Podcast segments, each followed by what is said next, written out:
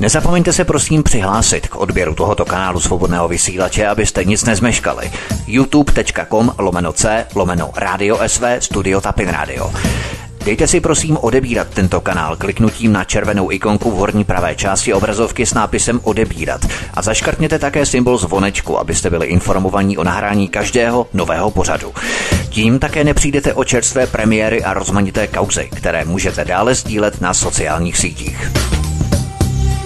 Příjemný, krásný, dobrý večer, dámy a pánové. Vítám vás opět Vítek na svobodném vysílači. Máme po 19. hodině a vítám vás dnes u druhého dílu, ať nás posloucháte na YouTube anebo na živém streamu Rádia Svobodný vysílač, ať jedno nebo druhé. Vítám vás u druhého dílu povídání s novinářkou Janou Lorencovou. Jana Lorencová je legenda mezi novináři, protože se jí podařilo odkrýt na veřejnost kauzu lehkých topných olejů, neboli LTO v 90. letech minulého století, přes kterou proprali mafiánské skupiny, různé zájmové skupiny, tedy které kšeftovali s těmito lehkými topnými oleji přeměňovanými na motorovou naftu minimálně 100 miliard korun českých. A my si právě s touto novinářkou Janou Lorencovou povídáme dnes na svobodném vysílači. A já ji tady vítám po druhé. Paní Lorencová, vítejte, hezký večer. Dobrý večer, přeji vám i posluchačům.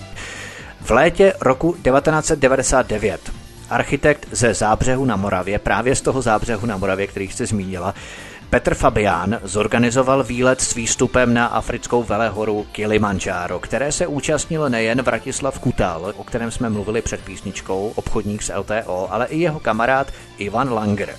Můžeme nadneseně říct, že zatímco policie sbírala důkazy o Kutalově vině ohledně návodu zavraždění novináře Stanislava Čecha, tak si Vratislav Kutal odjel do Afriky s Ivanem Langerem, i když Ivan Langer samozřejmě tvrdil, že Kutala poznal těsně před touto exotickou dovolenou.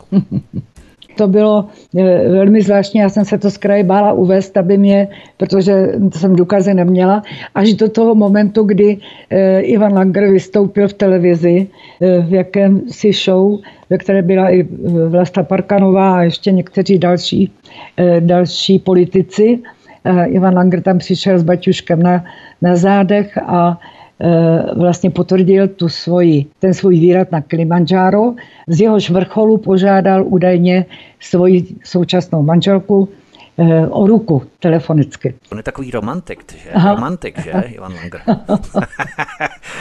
no, ale od... Tam měl eh, signál ještě mobilu, tam měl ještě signál, to je docela zajímavý jo. vrcholu. Já už jsem to tolikrát zveřejnila o, té, o tom Kilimanjáru a o tom, že o tom není pochyb, to tak skutečně bylo, platil to Kutal. Všechny, tě, všem těm účastníkům z té svojí eh, skupiny ten výlet platil eh, Vratislav Kutal. Nevím, jestli mu na to něco přispěl taky pan Šišma, který tam byl s nimi rovněž, ale je fakt, že to organizoval a platil pan Kutal. No vidíte, těch se tam sešlo, těch kamarádů z mokré čtvrti. Ono v podstatě nic tak eh, zvláštního by nebylo na tom, že kamarádi jedou, cestujou nikam, zrovna je to africké Kilimanjaro. Ovšem, já bych se vás chtěl zeptat na ještě jednu věc, která proběhla médii, protože v Šumperku, Kutalově působišti, vedla v roce 2001 pobočku ODS jistá Stanislava Adoltová, později mm-hmm. asistentka poslance ODS Petra Kryla. On byl tuším senátor nebo poslanec? No, poslanec, tehdy možná poslanec. potom se stal Aha. senátorem, to nevím, mm. oni se to tak vyměňují, když už přejdou do té jiné komory. Stanislava Adoltová se s Kutalem znala, její bezpečnostní agentura zajišťovala ostrahu jedné jeho firmy. Eh, jelikož byla Adoltová přesvědčená o Kutalově nevině, vstoupila do spolku Šalamoun dizidenta Johna Boka a začala lobovat za Kutalovo osvobození. Stranickým kolegům se však tohle jednání Adoltové nezamlouvalo a v roce 2002 navrhli její odvolání z funkce předsedkyně. No a tehdy na obranu Adoltové nepřispěchal na směn ODS v Šumperku nikdo jiný než právě náš Ivan Langer. Tyto informace byly medializované, nepřijde vám to více než podezřelé? No samozřejmě, že mi to přijde velice podezřelé. Eh, já jsem navíc byla kvůli té paní Adoltové eh, v Šumperku na policii vyslechnuta, protože eh, jsem ji možná s, s mikrofonem oslovila s tím, že je důvěrná známá nebo přítelkyně pana Kutala, protože ty kalisy byly, eh, byly v přátelském eh, vztahu a pak tedy opravdu to je tak, že vstoupila do toho spolku Šalamoun.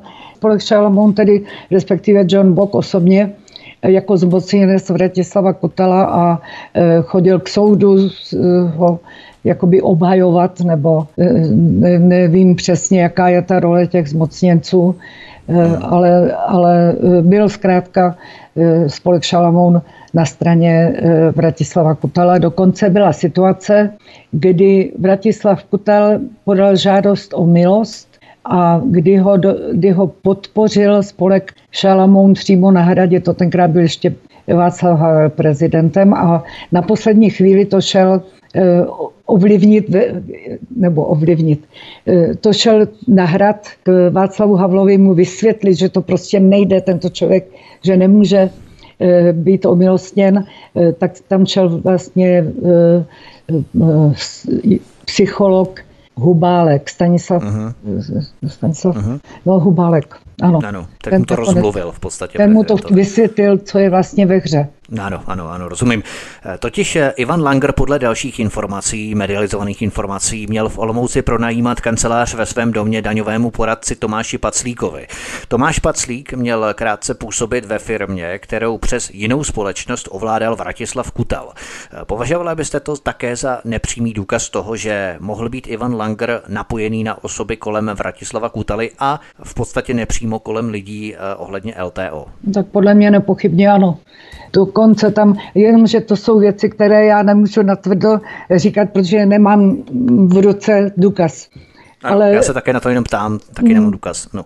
E, tam byly situace, kdy pan Kutal měl některé firmy, které uvedl do e, insolvence a prostřednictvím nějaké tady Vlasty Kakorové, což zřejmě byla Romka, protože její adresa byla e, v, době, v domě, který vypadal stejně, jako vypadají ty vybydlené domy v Chánově a už dávno nestojí, byl stržený. Eh, tam nebyly okenice, tam nebylo nic, ale adresu měla uvedenou tam a jejím prostřednictvím na ní prostě ty firmy byly převedeny jakože prodány. Takže se zbavil těch svých, on jich měl asi 82 těch firm a části těch firm se zbavil právě přes tu vlastu Kakarovou. Zmínili jsme tu prostředníka obchodu mezi Chemapolem a dalšími odběrateli Lubomíra Holého, který byl zavražděný. Za jeho vraždu byl odsouzený Milan Šišma, který si odpikává 15-letý trest. Kdo byl Milan Šišma? Byl to blízký spolupracovník Vratislava Kutala? Ano, byl to blízký spolupracovník Vratislava Kutala.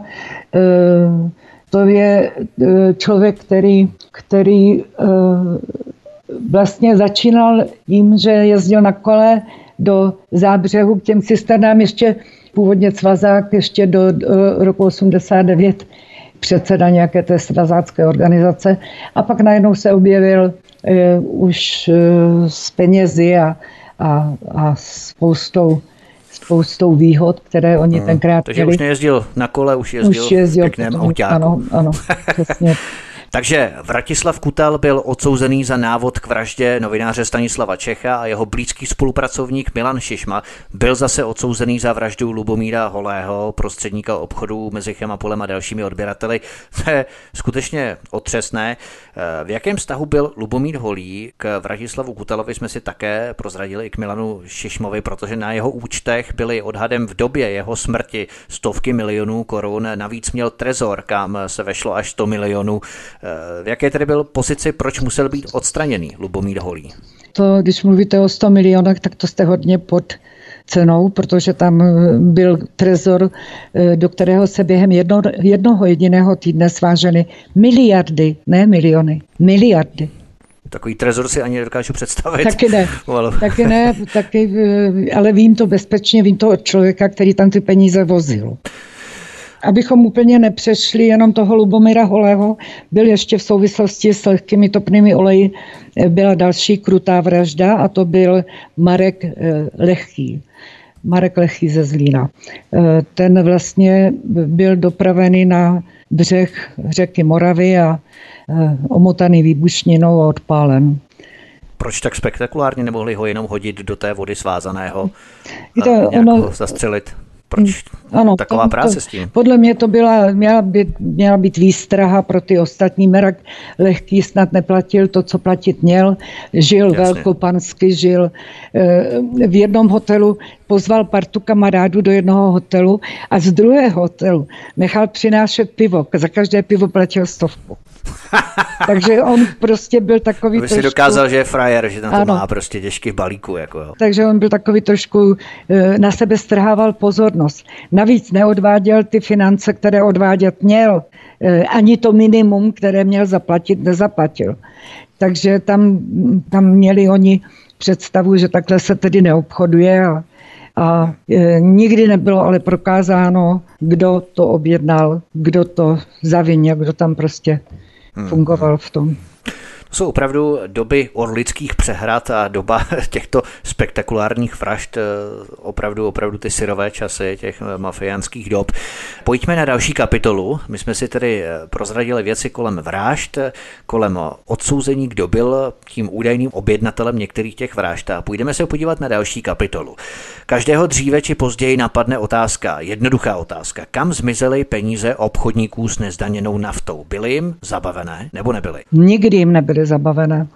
Eh, konkrétně u toho zavražděného Lubomíra Holého, eh, tam ještě byla taková situace, že on měl spoustu peněz eh, z inkasovaných, zmizely peníze z, z trezoru, zmizely dokonce on získal, získal kutal tedy, získal plnou moc od paní Hole, aby jako jednal jménem Holého o některých věcech, takže když skončilo to řízení pozůstalecké nebo o tom, o tom, co tedy po Holém zůstalo, tak zůstalo asi, já nevím, 170 korun, když to zjednoduším, a, a nějaké halíře a možná pár eur nebo marek. Ne, ne, byla to krutá doba. Já dneska, mně se to tak těžko o tom hovoří opravdu, že eh, já jsem byla přesvědčena, že po každé té reportáži, kterých jsem natočila snad 20, a po, po každé znovu jsem na stříbrném tácu přinesla eh, důkazy o tom, co to je za zločin. Ne v každé té reportáži na to narazíte. A nic se nedělo. Já čekala okamžitě, že vystartují, okamžitě změní zákon, okamžitě e, půjdou po krku těm, kteří vlastně okrádali nás daňové poplatníky. No, a ono ticho popěšeně. Myslíte, že tyto peníze mohou pomáhat k nepostižitelnosti osob takzvané olejářské mafie, že si prostě za ně mohou koupit e, co a koho chtějí? No, já jsem to asi v té knižce i uvedla. Jim zůstaly peníze, za které si můžou koupit nejen ty budovy e, soudů, policie, policie a státních zastupitelství, ale že si můžou koupit i to jejich vybavení. Včetně e, osob. ano.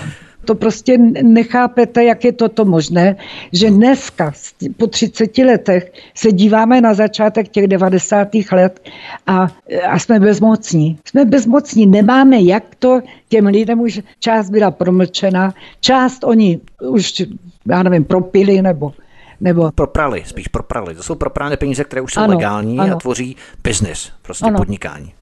A chtěl jsem se vás zeptat, v rámci této kauzy LTO, o kolik peněz přišel úhrnem stát, tedy my všichni, a mezi kolik lidí, lidí, kteří stáli za tím biznesem s lehkými topnými oleji, tak mezi kolik lidí byly ty peníze rozdělené? Mm. Mezi kolik osob? To je těžko odhadnout. To lze těžko odhadnout. Oni se ty peníze vyvážely eh, do zahraničí v kufrech. Eh, část jich šla přes eh, Liechtensteinské banky, část přes Švýcarsko. Tam je velmi obtížné zjistit, kolik účastníků cestou k tomu mezi tím e, obchodníkem, který to prodával, to LTO, a mezi tím, e, tím kdo, to, e, kdo ty peníze na, na konci té, toho provazce uh-huh. zinkasoval, tak kolik jich bylo. Ono to... Tam byl řetězec a každý mezi článek něco chtěl, že něco mu zůstalo Ano. Já jsem někde ve Šluknovském výběžku narazila na Mikulášovice, se to jmenovala ta obec, na člověka, respektive na jeho rodiče, on tady eh, se buď nechal zapřít, nebo opravdu nebyl doma, eh, který tvrdil, eh, a jeho rodiče to potvrdili, že vozil peníze do pokladny ODS. Já si myslím... Jaký zahraniční fond? Nevím, těžko říct, uh-huh. ale pokud vím, tak dlouhou dobu měl pod palcem pokladnu ODS pan Langer. Že? Uh-huh. Ale jestli už tenkrát to nejsem schopná uh, říct, jestli už Jasně. to bylo v té době. Šlo tam o daňové úniky v rámci vývozu motorové nafty prostřednictvím Chemapolu. Jak ty miliardy Chemapol získával tím, že tu motorovou naftu vyvážel? Na to byl taky rozpuštěn jeden tým, který na to byl ustanoven, že to má otevřít a zjistit a přesně popsat tu cestu. No bylo to tak, že naše nafta, respektive lehký topný olej eh, s parametry motorové nafty, eh, se vyvezl jako motorová nafta a státní pokladna Eh, musela vyplatit vlastně ten, tu, eh, tu část na vývoz. Eh, odvezlo se to do Německa, z Německa do Rakouska, z Rakouska část do Maďarska a zpět k nám jako LTO.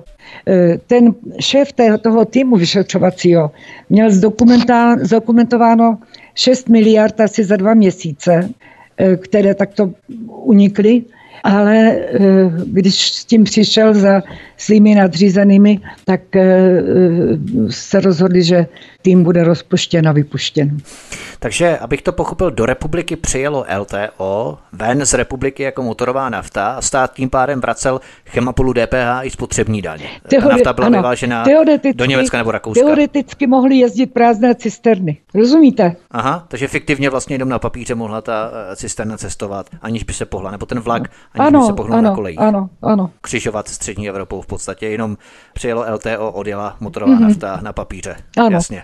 Myslíte, že to má třeba i něco společného s navazující kauzou kolem společnosti Victoria Gruppe a lokalitou Kreiling v Německu, kde v podstatě se jednalo i o peníze, které měl mít částečně na starosti František Králík, volební manažer ČSSD a tam se zase jednalo o fondy nikoli ODS, ale o fondy ČSSD v rámci peněz financování stranické pokladny.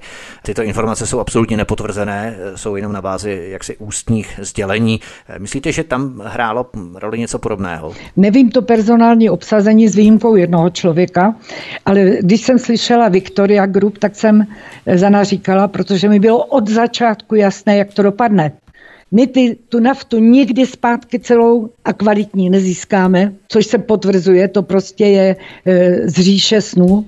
A bylo mi jasné, že tam e, vůbec to, že uskladňujeme motorovou naftu, která patří e, k surovinám, na kterých má stát eminentní zájem, aby je měl pod svým dozorem, tak my ji uskladňujeme v Německu, no kde to, kde to žijem.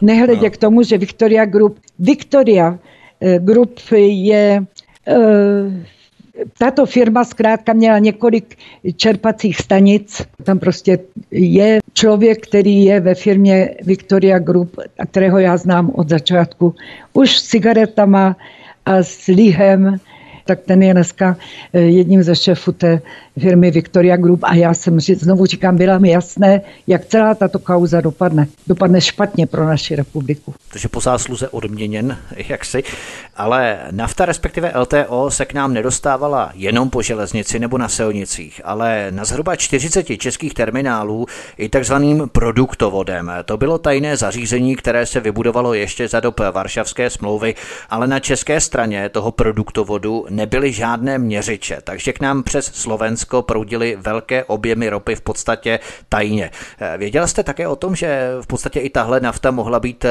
přeměňovaná papírově na LTO, že něco jako produktovod existovalo? No ano, já jsem byla v situaci, kdy mě eh, na generálním ředitelství cel je asi 12 nebo kolik odborů a ředitele těch odborů mě přišli vysvětlit, že se strašně pletou, protože nejde o produktovod, ale o ropovod a že tam vlastně žádné uniky teda eh, eh, neexistují. Oni netušili v té době, že ten produktovod existuje. Chápete to? Oni mě, 12 jich bylo, přišli do, do budovy tehdejšího ministerstva průmyslu a obchodu za mnou a 12 jich tam proti mě sedělo dokonce nějaký novinář z, z nějakého zahraničního média tam u toho byl přítomen. A oni mi vysvětlovali, že prostě ne, že to je produktovod, neexistuje, existuje pouze ropovod. Takže e, já jsem skutečně byla jak opařená a e, jeden z, z náměstků tehdejšího generálního ředitele, který jim svým podřízeným vlastně potvrdil tu moji verzi a vysvětlili jim, o co jde, že tam skutečně existuje produktovod a tam ne, ne, celnice neměla vůbec přehled o tom, eh, kolik toho tam proteklo. Já sledovala ty cisterny, které tam jezdily a, a plné se vracely od eh, těch terminálů eh, do republiky a je to natolik absurdní situace, natolik absurdní kauza, že prostě nechápu, jak jsme to mohli u ledu a dneska vlastně co, že jo, to dneska už chytejte ty. Někteří onemocněli, pokud vím, eh, tak je pan Kutal těžko nemocný. No, moc těch peněz asi neužil. Na tu naftu jezdily lokomotivy českých dráh, jezdila na ní veškerá vojenská technika, jezdily na ní autobusy ČSASD, osobní ano. automobily. Prostě eh, byl to obrovský biznis. Eh, myslíte, že olejářská mafie tehdy měla z ničeho ještě stále obavy, že to praskne, že se to provalí a oni si nestihnou za tu dobu ulít tolik peněz, eh, že i když se to provalí, tak oni fakticky jsou stále nepostižitelní. Oni vlastně z ničeho strach, když k tomu tak docházíme, když nad tím tak přemýšlím, oni z ničeho strach mít nemuseli nedočkali v podstatě, protože hmm. i když se to provalilo, tak oni jsou stále nedotknutelní, nepostižitelní. Ano, je to tak. Oni nemuseli mít, oni se cítili jako polobozy, ne úplní bozy, protože byli přesvědčeni, že vlastně nikdy je už ta spravedlnost, kterou cítí občan jako eh, že takhle by měla vypadat, eh, takže ji nikdy nedostihne. Oni byli přesvědčeni o tom, že, eh, že mohou všechno. A ono jim to procházelo. Procházelo jim to vlastně a prochází jim to dodnes, co si budeme říkat. to dodnes, ano, ano. Přesně tak. Nemluvme o minulém čase, bohužel. Takže když eh, šofér přijel k pumpě, natankoval naftu, tak si myslel, že ta daň, kterou jsme za naftu platili, šla do státní pokladny. Ve skutečnosti šlo o obří úniky na daních v rámci desítek miliard eh, pár porcům, kteří si to prostě uměli zařídit. Když hovoříme o těch skutečných borcích v uvozovkách, ve skutečnosti se ale stát zahojil na náhradních bílých koních, kteří byli sice na papíře, kde převáděli naftu na LTO, ale každému bylo jasné, že oni ty peníze neměli, fungovali za nějaké směšné provize, ale co se stalo s těmi, kteří ty peníze reálně měli, ti jsou nedotknutelní, jak jsme si sdělili. V 90. letech se vynořilo mnoho sponzorů politických stran, ať tuzemských nebo záhadných černých fondů v zahraničí. Jaký původ myslíte, že mohli mít takové peníze až dodnes, protože vy jste dokonce hovořila s některými obchodníky z LTO, kteří vám sdělili informace, kam se ty peníze vyvážely, Lichtensteinsko, Švýcarsko, jak jste řekla a tak dále. Myslíte, že si tito sponzoři mohli zaplatit nebo spíš předplatit svou nepostižitelnost u těchto konkrétních politických stran, jakýsi štít nedotknutelnosti, aniž bychom samozřejmě nikoho jmenovali? Uh, že to tak prostě chodilo, že to byla praxe. Ano, myslím si, že ano. Myslím si, že taková, tak toto fungovalo. Uh, Dokonce někteří ti obchodníci eh, sponzorovali více politických stran, nejenom jednu. To je opravdu s těmi penězi se, když je má člověk k dispozici a když se jedná o řád, v řádu o miliardy, no tak eh, si opravdu může dovolit věci, které si já tady u toho psacího stolu nebo vy u toho mikrofonu tam těžko umíme představit. To jsou věci, které, eh, které a příhody a osudy, které oni ovlivnili, jsou opravdu neuvěřitelné. Jana Lorencová, novinářka, která se v 90. letech minulého století věnovala kauze LTO a tato kauza položila základy pro současný politický systém. Posloucháte svobodný vysílač Vítek, vás zdraví od mikrofonu, po písničce pokračujeme dále v dalších sekcích této kauzy. Hezký večer. Vysíláním svobodného vysílače nás provází Jana Lorencová, novinářka, špičková novinářka, která se v 90. letech věnovala mimo jiné, kromě jiných kauz i kauze LTO, tedy lehké topné oleje, kauze, která oficiálně probíhala od roku 1990 1993, ovšem neoficiálně od roku 90 do roku 1996. Eh, možná bychom ještě měli zmínit, že vedle skutečného odborníka Pavla Vidráře a jeho týmu daně byly postupně rozpuštěné tři specializované týmy, které se kauzou LTO zabývaly. Ty jste vlastně jmenovala. Eh, stalo se to v okamžiku, kdy ve fázi vyšetřování tyto týmy sáhly hodně vysoko na ministerstvo financí nebo na úroveň tehdejší vlády? Ano, ten jeden z těch týmů měl sídlo e, ve Zlíně a z hodou okolností mu šéfoval e, člověk, který později spáchal sebevraždu, o které pochybuje řada policistů a o které pochybuji i já, a to byl pan Janíček. Policista Janíček, který šéfoval té Eh, skupině kriminalistů, kteří byli eh, vytipováni na to, aby eh, prošetřili co se vlastně s tím LTO a s naftou odehrává. A pak tam byl ještě jeden tým, ale ten už potom se zabýval vraždami hlavně. Policista Janíček eh, zřejmě nechtěl přestat vyšetřovat eh, své hlavě, nebo tvrdohlavě si trval na tom, že bude ty věci rozkrývat a oni nevěděli, jakým způsobem ho zastavit, tak eh, sáhli po tomto nejzaším řešení, které se dělá opravdu, ano. když hoří. Ano, ono je to tak, že ten tým vždycky, když dospěl do fáze, kdy se mohlo začít sdělovat obvinění nebo kdy se mohlo s tím začít pracovat už o, o e, patro výš, tak v tu chvíli byl ten tým vždycky rozpuštěn. Ten poslední se týkal právě toho pána, kterého jste jmenoval, to byl Pavel Vidrář, brněnský policista, který tělem i duší byl oddaný tomu, aby e, skutečně spravedlnosti bylo učiněno zadost a skutečně se snažil pochopit, co se s celou, e, co se v té oblasti vlastně odehrává. Což se mu dařilo. Dařilo se mu to a e, pokud vím, tak ten tým byl rozpuštěn až okamžiku, kdy začal sahat do, do dokumentace Chemapolu. Eh, Aha. Dokonce tenkrát to bylo těsně před skartováním. Eh, někde v Pardubicích, tuším, byla uložena eh, ta dokumentace. I když už neúplná. už jsem se zmínila o tom, že když jsem tam natáčela v budově Chemapolu, tak jsem vlastně zastihla jedinou kancelář otevřenou a ta byla, tam byla drtička papíru a ta jela naplno. Tam prostě pořád někdo nosil nějakou, nějaké papíry a ty se tam likvidovaly. Nicméně, Chemapol samozřejmě byl obrovská organizace a e, to, co se skartovalo tam, zdaleka nebylo všechno. Část té dokumentace byla převezena do e, těch Pardubic a e, když se pokusili a část té dokumentace opravdu získali právě policisté eh, z toho Vydrážova týmu, tak eh, ten tým byl opět rozpuštěn. Co způsobilo, že Pavel Vydráž neskončil stejně jako policista Janíček? Hmm. Já si myslím, že on byl eh, spíš teoretik, abych to se snažím přesně pojmenovat. On byl spíš teoretik a byl v té funkci Eh, ve které nezasahoval bezprostředně do, eh, do eh, těch pavoučích sítí, které byly kolem toho, kolem toho obchodu ano, s lehkými topnými roz, roztaženy po celé republice. To znamená, Janíček šel přímo na komoru, na rozdíl ano, Ano, ano. Uh-huh. Janíček byl ten, který byl přímo v tom výkonu, by se dalo říct. A z jakých no. okolností byla spáchana ta spektakulární vražda? Ona vlastně nebyla spektakulární, ono se to mělo kvalifikovat jako zase nešťastná náhoda, nebo jak byl eh, pan Janíček zavražděný tady? Za jakých okolností? Hmm, eh, tam já si netroufám říct, že byl zavražděn.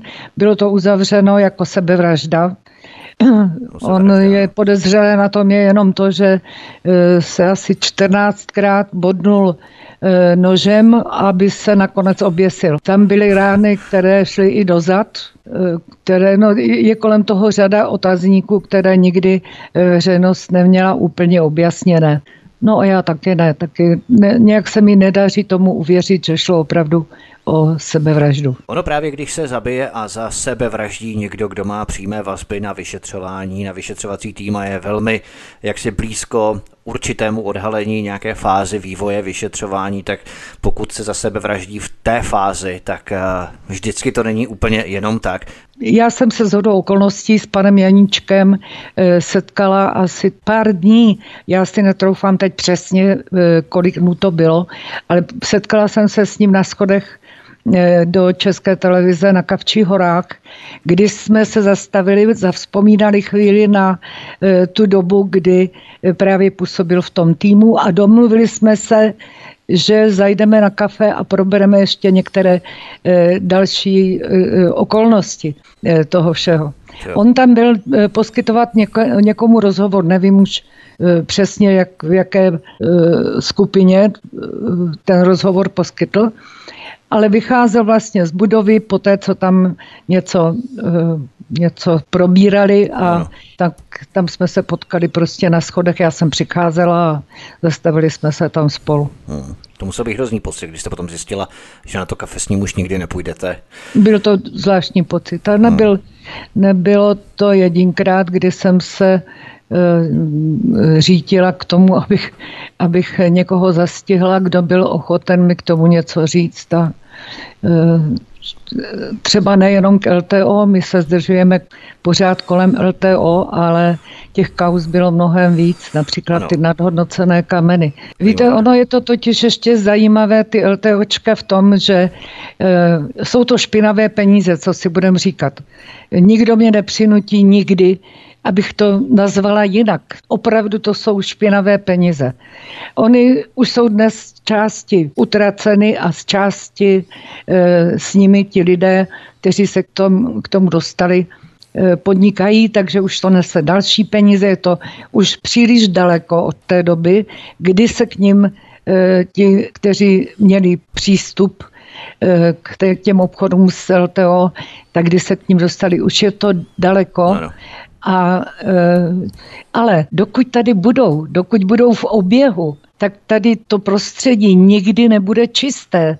Já jsem přesvědčena hluboce o tom, že je to, eh, někdo to přirovnává k, k, k Americe 30. let, ke Spojeným státům 30. let. Al Capone. Kdy, ano. ano. A uh, alkohol, že ano, to tenkrát uh, vlastně tam to, kdy se postupně z těch, kteří v tom byli účastní v těch obchodech, stali hodnověrní lidé, jejich potomci už se nehlásili ke svým předkům, ale s těmi penězi hospodařili. Já jsem přesvědčena o tom, že to nikdy nemůže ta společnost vydýchat tak, aby to bylo prostředí pro podnikání kvalitní, čisté, bez nějakých, eh, bez možností vydírání a podobně. Je to, eh, je to, eh, je to tak, že pokud jsou teda špinavé peníze, které pochází z podvodů, z korupce, z, z, prostě z okolností, které jsou těžko pro normálního člověka pochopitelné, pokud tyto peníze budou v oběhu, tak se nic nezmění.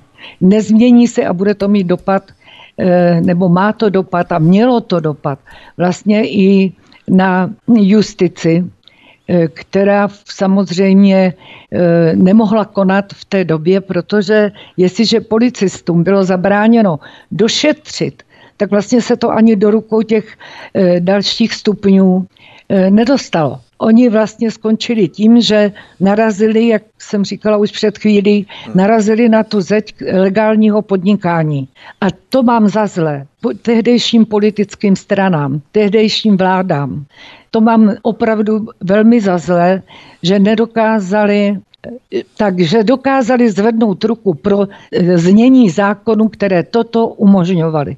A to je eh, dost kruté zjištění vlastně pro každého daňového poplatníka, který odvádí peníze v přesvědčení, že jdou do státní pokladny a přitom vláda a parlament dopustili, že ty peníze zůstaly na půl cesty mezi tím, kdo je zaplatí a mezi kasou státní, státu, eh, do které vlastně měli eh, přijít.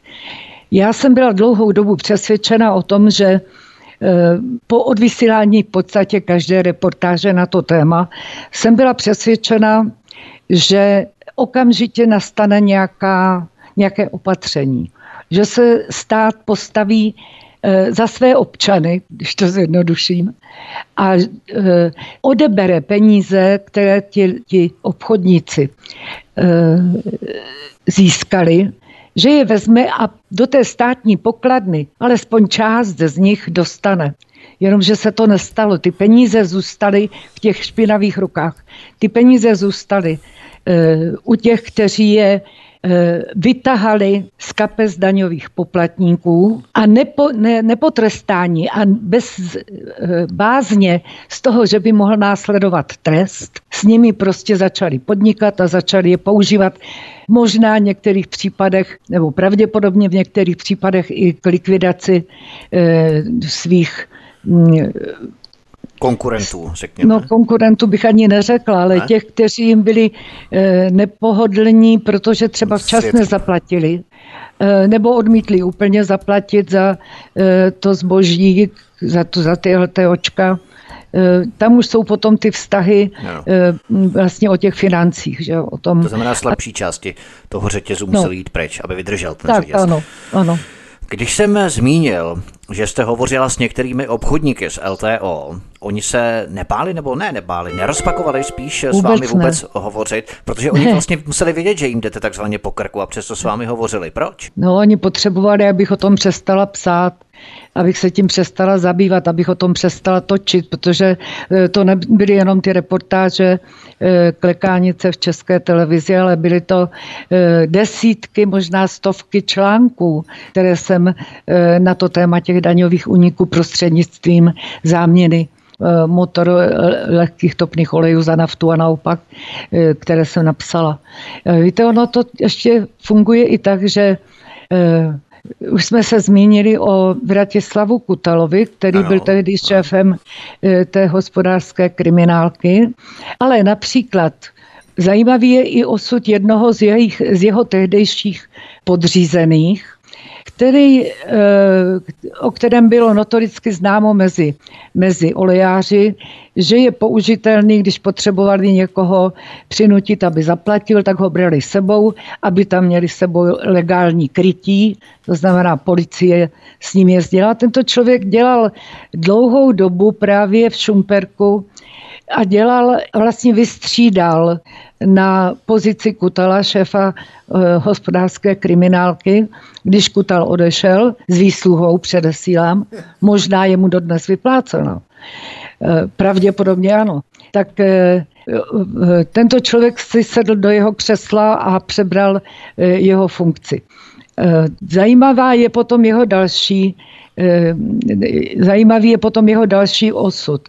On velmi eh, rychle se dostal eh, do vyšších funkcí a prakticky nepochopitelně se najednou ocitl na policejním prezidiu. Skončil u policie nebo na policejním prezidiu den potom, co prohledala tehdejší UOOZ před, tou, před tím sloučením podivným, Eh, s tím druhým útvarem.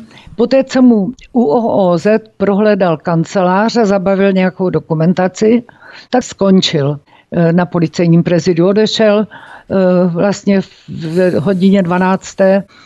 protože tím pádem dostal i výsluhu, měl to přesně, přesně spočítané. Proto říkám, že ten, to ovzduší, jak u policie, tak na státním zastupitelství, tak u soudu, nikdy nemůže být úplně e, čisté a věrohodné, pokud se e, nezaměříme i na to, odkud ti lidé e, vzali peníze.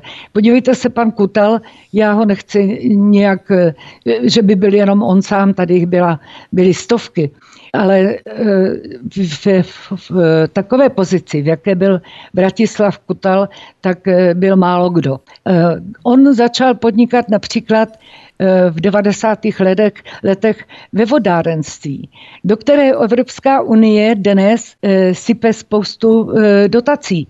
Takže Eh, je to ta situace kolem těch peněz a kolem těch lidí, kteří s nimi eh, mohou disponovat, je pořád nesmírně eh, zajímavá a těžko jim někdo bude eh, přát úspěch, když z jeho kapes, kapes každého z nás, každého, kdo tenkrát přijel k čerpačce a zaplatil nevím kolik peněz za e, motorovou naftu, tak, tak každého, žádný z nás by mu to neodpustil nebo nepřál, aby s těmi penězi podnikal pro sebe a pro svoje pro svoje záměry, aby ty peníze nějak množil. My jsme se Myslím zmínili... si, ano. že patřili do státní kasy a dokud se tam nevrátí, tak to bude špatně. My jsme se zmínili, že jste se setkala s mnohými obchodníky z LTO. Hmm. Kdo mezi nimi byl? Odhaduju asi policisté vedle eh, třeba pana Kutala, abychom pořád nesulili jeho, jo? No. Protože, jak jste říkala, o nich byly stovky a ten Kutal bohužel má tu smůlu, že byl nejvíc vidět, řekněme, byl taky odsouzený, ale bylo jich eh, více, byli tam třeba nějací důstojníci, vojáci. Kdo byl mezi těmi lidmi, se kterými jste se setkala eh, v rámci rámci obchodníků LTO. Jejich vazby přímo na politický establishment té doby, anebo přímo na, řekněme, vojáky, důstojníky, policisty. Hmm. To byly no, asi samozřejmě docházelo k setkáním a ta jsou uh, jako svědecky doložená. Uh, docházelo k setkáním uh, s tehdejším ministrem Kočárníkem. Docházelo prostě k řadě kontaktů, které které eh, si asi těžko eh, může dovolit eh, kdokoliv z nás. Aha. Ale ještě se chci zeptat, proč se dodnes nikdo nezajímal o to, kde vzali peníze ti lidé, kteří e, najednou rozjížděli obrovský biznis bez toho, že by se museli spovídat z toho, kde ty peníze vzali. E, vezměte si třeba, když jsem mluvila o těch vodárnách, tak kde vzal? To bylo téměř půl miliardy na rozjezd vodárenského biznesu. Kde je vzal pan Kutal? Nikoho to nezajímá dodnes. Přece v roce, já nevím, 93 nebo kdy e, to bylo, e, by měl nějakou formou sdělit, e, kde ty peníze na ten rozjezd vzal. No dneska vlastně už ta Evropská unie do toho, do těch, do toho vodárenství sype dost značené dotace. To už je, je to prostě už hodně daleko, no. Co třeba i někteří celníci, finanční úředníci, kteří viděli, jak kolem nich se šustilo miliony a tomu svůdnému šustění prostě nemohli odolat se státním platem tehdy asi několika tisíc. Manželky chtěly luxusní exotickou dovolenou, drahá auta, hmm. drahou nemovitost, nákladnou nemovitost. Tak prostě podlehli ti celníci, finanční úředníci a stali se partnery ve firmách z LTO. Bylo mezi těmi lidmi, co stáli v zákulisí obchodníků z LTO, hodně právě těchto finančních úředníků, celníků celníků a tak dále? Hodně nevím, eh, to, to bych si netroufla říct, jestli hodně, no každopádně byli, ale já vás možná překvapím.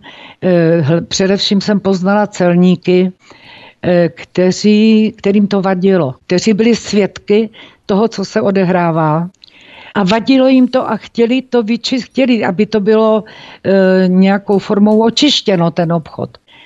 E, například v Břeclavi bylo odstaveno 17 cisteren a celníci si postavili hlavou a řekli, to není lehký topný olej, to je nafta. A za 14 dní nebo eh, tři týdny, jak dlouho tam ty cisterny stály, jim přišel pokyn z Prahy, že je mají poslat dál pod označením lehký topný olej. Tak eh, většina z nich potom rezignovala hmm. a prostě asi v rámci zachování své, své pozice u té celní zprávy eh, prostě rezignovali a přizpůsobili se. No a někteří, kteří se nepřizpůsobili, buď odešli, anebo byli odejti. Já s celníky v tomto směru mám Eh, dobré zkušenosti s výjimkou jednoho odboru na generálním ředitelství cel, ale to už zase bych musela vzpomenout i další kauzy, Aha. kdy tam jsem jako, mm, tam bylo cítit na dálku, že je v tom nějakou formou ten odbor zaangažovaný. Jana Lorencová, novinářka, která se v 90. letech minulého století věnovala kauze LTO a tato kauza položila základy pro současný politický systém. Posloucháte svobodný vysílač Vítek, vás zdraví od mikrofonu, po písničce pokračujeme dále v dalších sekcích této kauzy. Hezký večer. Vysíláním svobodného vysílače nás provází Jana Lorencová, novinářka, špičková novinářka, která se v 90. letech věnovala mimo jiné, kromě jiných kauz i kauze LTO, tedy lehké topné oleje, kauze, která oficiálně probíhala od roku 1990 1993, ovšem neoficiálně od roku 90 do roku 1996. My jsme se tu bavili třeba o Chemapolu, kterému tehdy šéfoval pan Junek s celkem jasnou afilací na STB. Chemapol, který byl tehdy největším dovozcem a obchodníkem s LTO. Máte nějaké indicie vedoucí k tomu, že mnoho z těchto obchodníků s LTO, tedy nejenom pan Junek z Chemapolu, byli i někdejšími příslušníky STB, vojenčtí důstojníci, komunističtí policisté, prostě rekrutovali se z těchto řad obchodníci s LTO? Ano, e, řada, řada z nich byla přímo zaměstnanci eh, v tom v STB jako státní bezpečnosti. Eh, někteří byli agenti, ale především to byli přímí zaměstnanci. Jedna z těch firm sídlí dodnes někde ve Vlašimi.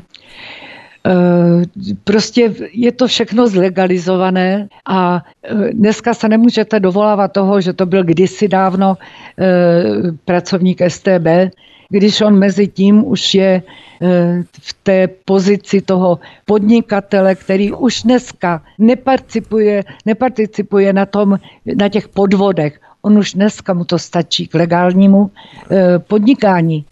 To, co vydělal tenkrát, to, co si vzal z, toho státní, z té státní kasy od daňových poplatníků, tak to už nepotřebuje dnes. On tomu stačilo na tom, aby rozjel, eh, aby si postavil několik čerpacích eh, stanic a aby rozjel ten obchod eh, ve velkém a legálně už. Možná se nemusíme bavit pouze o příslušnících bývalé STB, ale eh, můžeme i spekulovat nad tím, jestli byla celá tato akce provázaná na síť KGB. Eh, máte k tomu nějaká vodítka třeba? Ne, tak eh, k tomu vodítka opravdu nemám. Snad tam bylo něco v těch tankerech, v těch nádržích, které které používala ta armáda, co to byla zablovaná, ale přímo důkazy na to, že šlo o, to nemám, nemám to byl hala. Dokonce panovaly i spekulace eh, o vazbách na soloncevskou mafii, takzvanou. Třeba podnikatel Jan Jezbera eh, měl mít úzké kontakty s ruským oligarchou Olegem Bojkem, vlastníkem obří sítě kasína heren Grand Prix eh, v České republice, kterou potom prodal. A Jan Jezbera měl být podle medializovaných informací také v úzkém kontaktu s Ukrajincem Juriem Heřmánkem. A toho UOOZ označila za emisara právě této soloncevské mafie v České republice. Co třeba tato stopa? Samozřejmě jde o pouhé spekulace, to předesílám hmm. samozřejmě ty osoby, ale na soncevskou mafii. Měla jste nějaké indicie třeba vedoucí ano, to? E, měla a byla to, myslím, že soncevská mafie. E, ta, ta větev byla, dokonce tam figuruje jméno jednoho e, z oligarchů, Eh, ruských a kdybyste mě teď zabili, já se nespomenu na jeho jméno, měl souvislost i s tím zásahem u holubů. Na mo nějak, to, to je Rus, to je, eh, to bylo už potom, ono totiž se nejedná jenom o české eh, obchody eh, s těmito komoditami. Jo. To totiž pro, pro, proplouvalo Evropou. Tam eh, já jsem byla v Maďarsku na natáčení, eh, tam se odehrávalo totež a tam to bylo provázeno asi 350 eh, výbuchy, několika, hodně vražd tam bylo, pokusů o vraždy. Tam byli zavražděni, tuším, dva ministři vnitra tehdy. Maďarsku myslíte? Maďarsku, ano. No, tak tady jsme čajíčci ještě v Česku. Tam se tam s tím jsem byla dokonce s tím jako tam jsem byla pozvaná dokonce jako svědek té jejich vyšetřovací parlamentní komise. A bylo to docela zajímavé. Oni měli ale jiné, jinou formu zákonu, než jsme měli my. Tam to vlastně od začátku e, šlo jenom po těch překupnících a e, tam si to vyřizovala většinou ta mafie mezi sebou. Tam byly e, útoky opravdu drsné ale v podstatě šlo o vyřizování účtu eh, mezi sebou, mezi těmi jednotlivými větvemi těch obchodů. Hmm. Čím více na východ, tím více vražd a řekněme brutality. Možná bychom ještě pro dokreslení měli zmínit uh, informaci, že dokonce bývalý brněnský celní pátrač Čestnír Winter, který začal vyšetřovat machinace s LTO už od roku také 1993, možná souběžně s vámi, uh, narazil s jeho skupinou na provázanost firm s LTO s tehdejšími politiky, jejich manželkami a nejbližšími spolupracovníky, ale také na okázalý nezájem špiček všech rezortů ministerstev vnitra, průmyslu a financí eh, o důsledné vyšetřování této kauzy LTO. Máte pocit, že vedle financí LTO kryla i další ministerstva, respektive jejich špičky, nejenom tedy ministerstvo financí, ale i další ministerstva? Mhm. Ano, já si to myslím celou tu dobu. Celou tu dobu jsem přesvědčena, že ta síť byla celou dobu důsledně a důkladně přikrytá. Já dokonce jsem eh, přesvědčena o tom, že se nejednalo zdaleka jen o motorovou naftu. O tu se eh, do dneška jako veřejnost zajímá, nebo já se o to zajímám, vy se o to zajímáte, protože se o tom velmi brzy začala točit řada reportáží a začala jsem o tom psát takže se to dostalo do povědomí lidí, ale já jsem přesvědčena, že se to týkalo i benzinu. Na to jsem narazila jednou v Havířově na jedna e, nádraží nákladovém a tam bylo asi tučím sedm cisteren e, pro jednu z těch firm, které obchodovaly s naftou, tak k ním zrovna přijížděl i vlak s benzinem a kdybyste mě zabil, já teď nevím, jestli to bylo označené jako K4. Ne, nevzpomínám si přesně na označení. Ale označení bylo takové, že to nepodléhalo dani. Takže to byly další komodity, které nebyly tak na očích, ale v podstatě se dělo úplně to tež. Ano, ono totiž ty zákony e, se netýkaly zdaleka jen pohony hmot.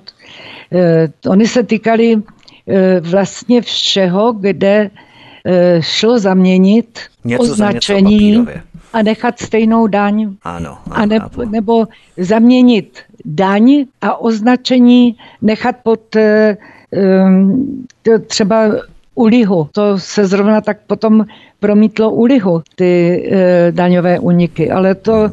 je asi na, na jiné povídání. Určitě. To je samostatná určitě. kauza, která taky asi e, ovlivnila spoustu lidských osudů s tou lihovou mafií my jsme se setkávali postupně tu či onde od 90. let až v podstatě do současnosti ohledně metyl alkoholu, ohledně likérky drak a tak dále. To byly vlastně ty další kauzy, eh, které následovaly potom v rámci eh, alkoholu na černo. Nicméně někteří obchodníci z LTO vám dokonce sdělili při vašich setkáních s nimi, že tehdejší vedení státu se touto formou snažilo vytvořit novou vrstvu bohatých. Hmm, Myslíte, že tyto mafiánské metody položily základ eh, tomu politickému zřízení, no, které se jistě? Nepochyb, nepochybně ano. Nepochybně eh, oni mě tvrdí, oni když byli u mě na návštěvě dokonce několikrát, eh, tak mi říkali, proč blázním, proč tě eh, chci zničit, když nikomu to nevadí. Paní Lorencová, v této republice, eh, republice jste jediný člověk, kterému vadíme. Proč nám nedáte pokoj? Eh, tenkrát padla ta nabídka na eh, těch tuším pět cisteren Oni vám nabídli cisterny, jo? Abyste se jo, s nimi jo, jo, do, do začátku, do začátku, no. A to jste možná mohla je takto usvědčit, že byste na to kývla a měla jste to nahrané a potom jste to použili jako důkazní materiál pro ty podvody tak. vlastně a ne kecám, protože oni žádné podvody nebyly. Takže jo, vlastně ano, byste nepochodila vlastně. Nehledě k tomu, že e, jsem to nenahrávala, oni si vymínili, aby to nebylo nahrávané. Jasně. A, ale myslím si, že by mi to ani dneska ještě nezapřeli. To, bylo, to, to jsem přesvědčená, že by to nezapřeli. E, bylo jich tady pět, myslím u mě. A nad ní oni tenkrát dokumentovali tu moji absurdní snahu potom to rozšifrovat tím, že říkali, tak tady máme před sebou každý kávu a máme tam eh, pod každým šálkem je podšálek a všechny mají stejné, stejnou kvalitu a já bych vám nabídl ten šálek s tím počálkem za 15 eh, korun a tady soused vám totéž nabídne za 150. Tak co byste si koupila? tak to vám no, to říkali, jo? Ano, to totiž ale přesně vystihuje podstatu těch eh, obchodů. Tam šlo pouze hmm. o přejmenování. Ano.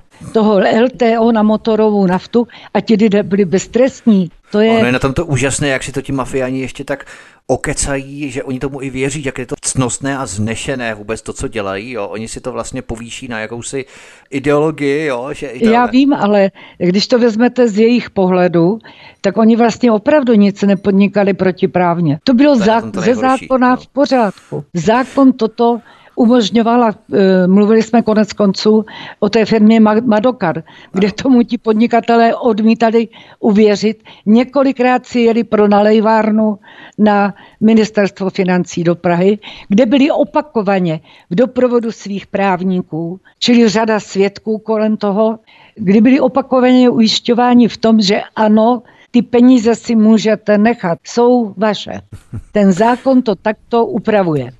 To znamená, že tyto mafiánské metody praktiky položily základ politickému zřízení, které se přetavilo v současný už zlegalizovaný režim postavený na těchto krvavých penězích z LTO, nejenom na nich samozřejmě, ale že osoby, které obchodovaly s LTO, jsou dnes ctnostnou znešenou oporou dnešní báječné demokracie.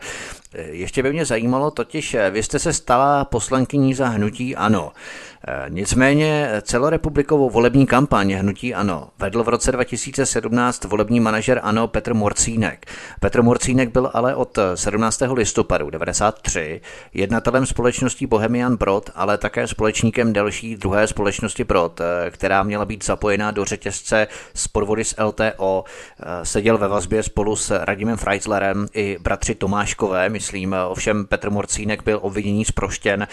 Nepřijde vám to trochu takové zvláštní? že to už bylo po tom, co vy jste dlouho byla už v ale vy jste byla od roku 2013, že to se stalo v roce 2017, to znamená, že jste to nemohla ovlivnit. To je nesmysl, ale bylo to takové přece jenom zvláštní. Postavila jste se třeba proti tomu, aby vůbec Petr Morcínek byl instalovaný do takové pozice v rámci volebního manažera hnutí Ano? Hmm, já jsem se o tom dozvěděla až při jedné při e, zhromáždění e, poslanců za hnutí Ano a Eh, při nějaké delegaci tam i z krajů, z krajových eh, eh, uskupení, kdy jsem, nám byl představen mezi dalšími manažery jako úspěšný podnikatel a jako člověk, který bude podporovat, bude se starat i o PR toho hnutí před volbami. No, těžko říct, do jaké míry byl pan Babiš informován o, o tom, kde byl základ těch peněz, které pan e, Morcinek do toho svého podnikání vložil. Asi o tom nevěděl. Netroufám si říct, že by, e, že by s vědomím původu těch, těch prostředků, že by s tím vědomím tam pana Morcinka angažoval. Ostatně on, myslím, že sám se potom nějak stáhnul a a s ANO tuším dneska už nemá nic společného. Prozradili jsme si, že skuteční hybatelé, obchodníci z LTO zůstávají nepotrestaní, nepostižitelní, nedotknutelní. Nemáte pocit e, určitého zmaru, kdy můžete rozpoutat skutečně mediální tsunami ohledně této kauzy, pojmenovat ji, vysvětlit ji veřejnost, může stát nakrásně na vaší straně, ale přesto všechno se vám nakonec vysmějí. A jak je vidět celkem i oprávněně, protože zůstávají dále nepostižitelní, protože šlo o strašně velké peníze, které si ani nedokážeme představit. Jak to může lidem dát naději, že má jakékoliv zveřejňování podobných kaus smysl? I když hmm. asi samozřejmě namítnete, že bychom se neměli podvolovat a přizpůsobovat lžím, rezignaci, apatii a tak dále, ale jaké z toho třeba pro nás může plynout po naučení, když nic se nestane? Víte, já dávám hodně velkou naději, vkládám do paní eh, ministrině současné, eh, která je opravdu člověk takový, bych řekla, nekompromisní a myslím si, že se eh, pokusí alespoň tu justici, eh, pokud bude v jejich kompetenci a v jejich silách, eh, vyčistit. Já ji opravdu věřím, paní Benešové, a jsem přesvědčena, že to má v sobě nastavené tak, aby se tady něco v tom smyslu změnilo. Ostatně víme, že ona to byla, kdo nazval, kdo prohlásil, že je tady justiční mafie. Takže asi ví, o čem je, asi ví, o čem je Eh, řeč. Je eh, to je zase otázka, aby paní Benešová nestranila nějaké jiné justiční mafie, protože já jsem měl třeba rozhovor s doktorkou Renatou Veseckou, která byla právě označovaná za součást této justiční mafie.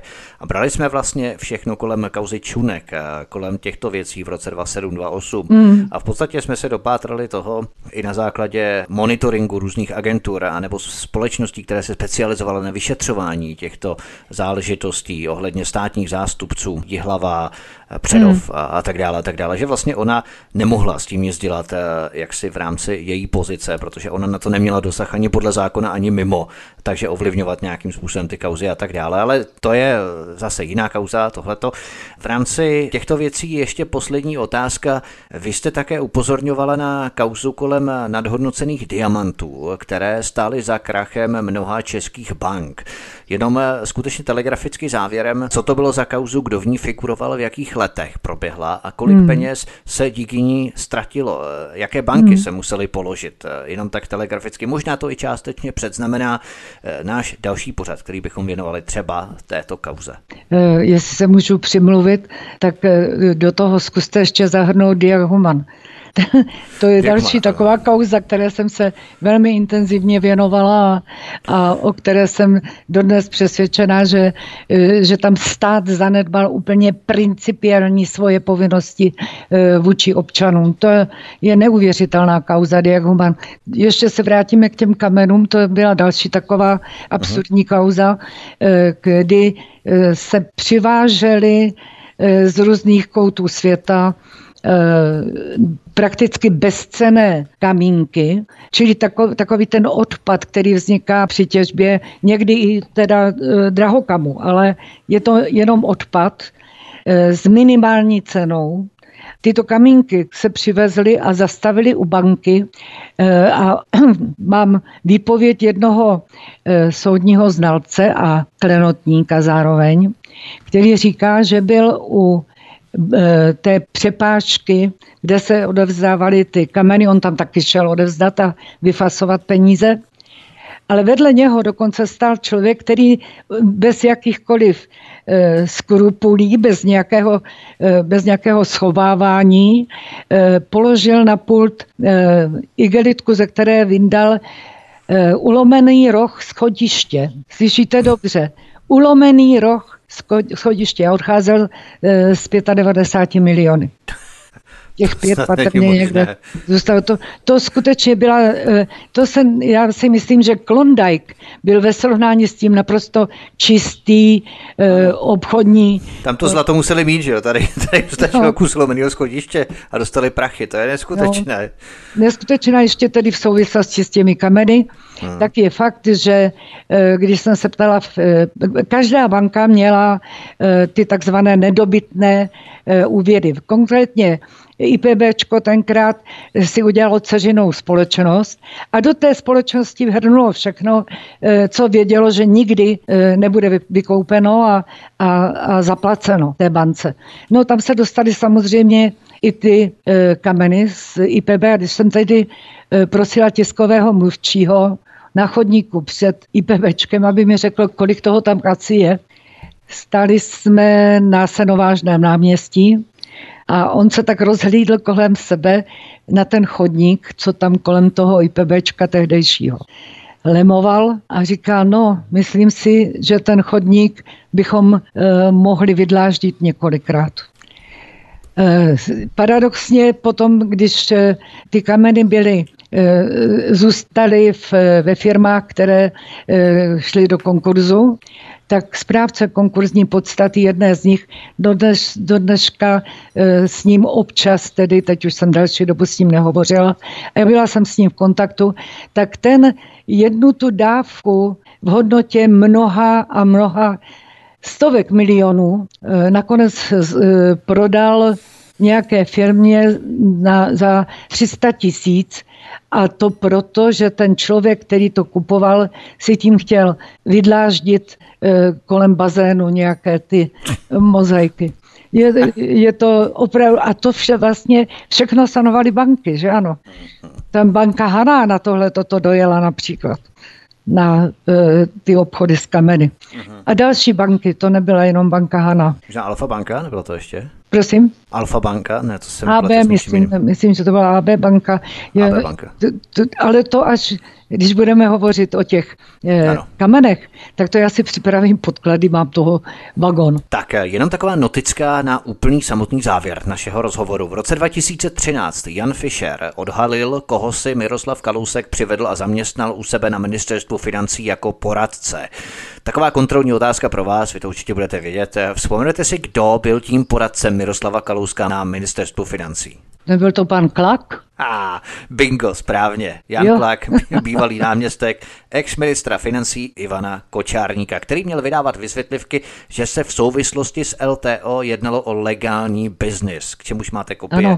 prováděcích ano. vyhlášek a vysvětlivek ano. ministerstva financí. Takže tohoto člověka si přivedl Miroslav Kalousek jako svého spolupracovníka a poradce na své ministerstvo financí v roce 2011 nebo 12 a to odhalil hmm. Jan Fischer v roce 2013. To znamená... No, já považuji nám... ještě za pikantnější to, že bývalý náměstek ministra financí, pan Klak, eh, přednášel dlouhou dobu, možná přednáší dodnes, na policejní škole eh, policistům, jak mají eh, vybírat, vybírat daně z z nafty a z podobných, z podobných komodit. To je taková absurdita, eh, že to se tahne opravdu až do dnes. A to nám závěrem našeho programu dává odpověď, jak se tato kauze LTO v 90. letech minulého století může propojovat s některými dnešními vládními představiteli, jejich známými přáteli, dnes ctnostními vznešenými etalony, podnikatelské smetánky a veřejnosti a na čem vlastně vyrostl,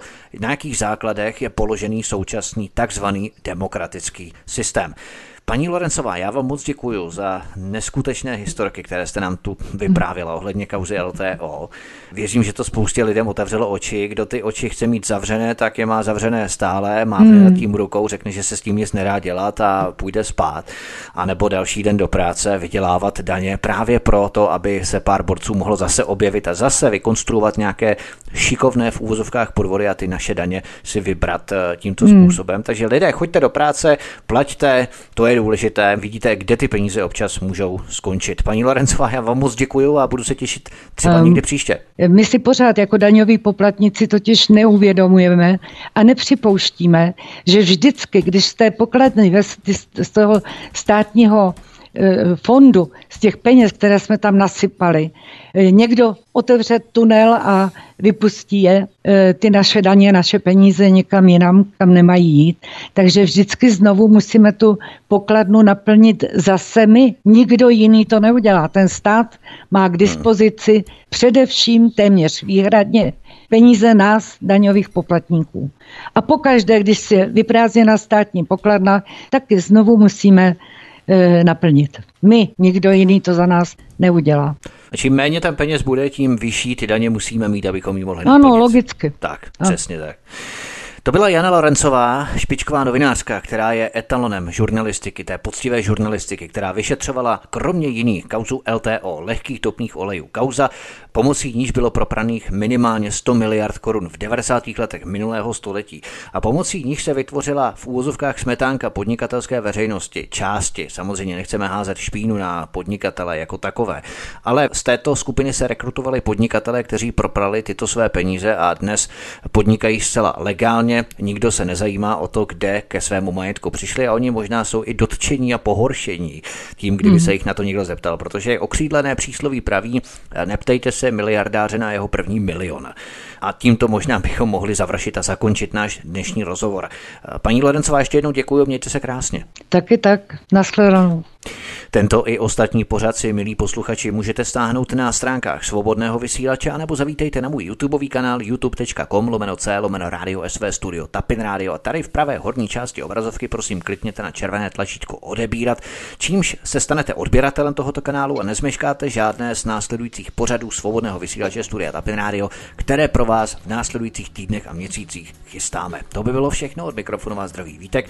Loučím se s vámi, přeju vám příjemný večer a těším se s vámi příště opět naslyšenou hezký večer. Prosíme, pomožte nám s propagací kanálu Studia Tapin Radio Svobodného vysílače CS.